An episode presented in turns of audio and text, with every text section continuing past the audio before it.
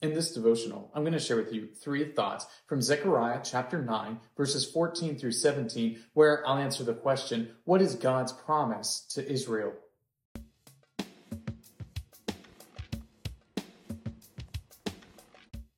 Zechariah chapter 9, verses 14 through 17 says, Then the Lord will appear over them, and his arrow will go forth like lightning. The Lord God will sound the trumpet and will march forth in the whirlwinds of the south.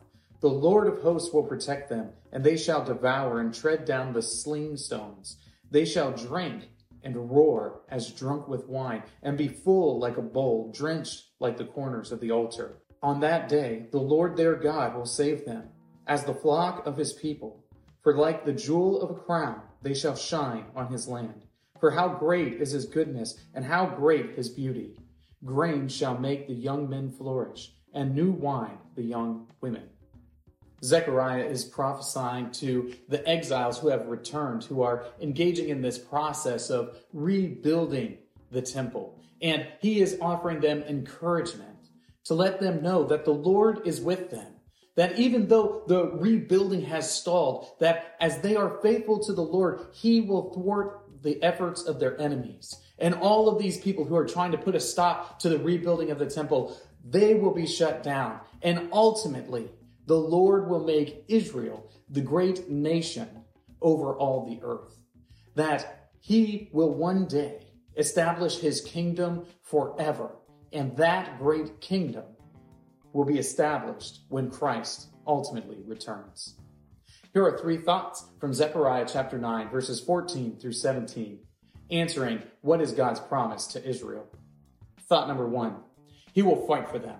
The Lord says that He is going to make Israel into His bow. He is going to make them into His arrow. He is going to use the people of Israel to accomplish His purposes there, and He is going to make them victorious. He is going to fight for them where just as they entered into the promised land initially, he made this promise that he would drive out the enemies before them. So too is the Lord going to drive out Israel's enemies once again. This time, he is going to be using the exiles themselves as the weapons of war against the enemies of God.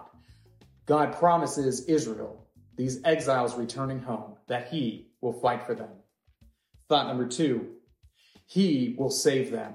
If you are an exiled people and you are returning to your land, essentially with some support from the government, but not a whole lot in your hands, you might have some questions as to whether or not you're going to be able to make this return work out.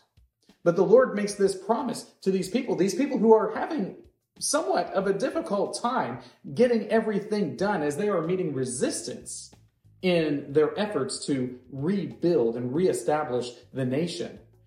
The Lord promises that He will save them. He is going to be the one who protects them from their enemies that they needn't look to nations around them. They needn't look to the capital way off in the east for their support, but that the Lord himself was going to save them. And this is a great encouragement to these people because they are trying to do something profoundly difficult and they need to know that the might of the Lord himself is behind them. Thought number three, he will prosper them the Lord makes this promise that ultimately He is going to prosper His people who are returning and returning to reestablish the appropriate worship of God. He is going to prosper them and give them all of the things that they need in order to thrive. He's going to make it so that these people will be well cared for, well provisioned, and take care of them in ways that they had not experienced before the Lord is going to prosper them and make sure that they have everything that they need because He is demonstrating that He is once again with them, that His anger at the idolatry in the past has subsided, that He is restoring them as His covenant children and making them His people once again. These three thoughts come from the assigned reading of Zechariah chapters 8 through 14.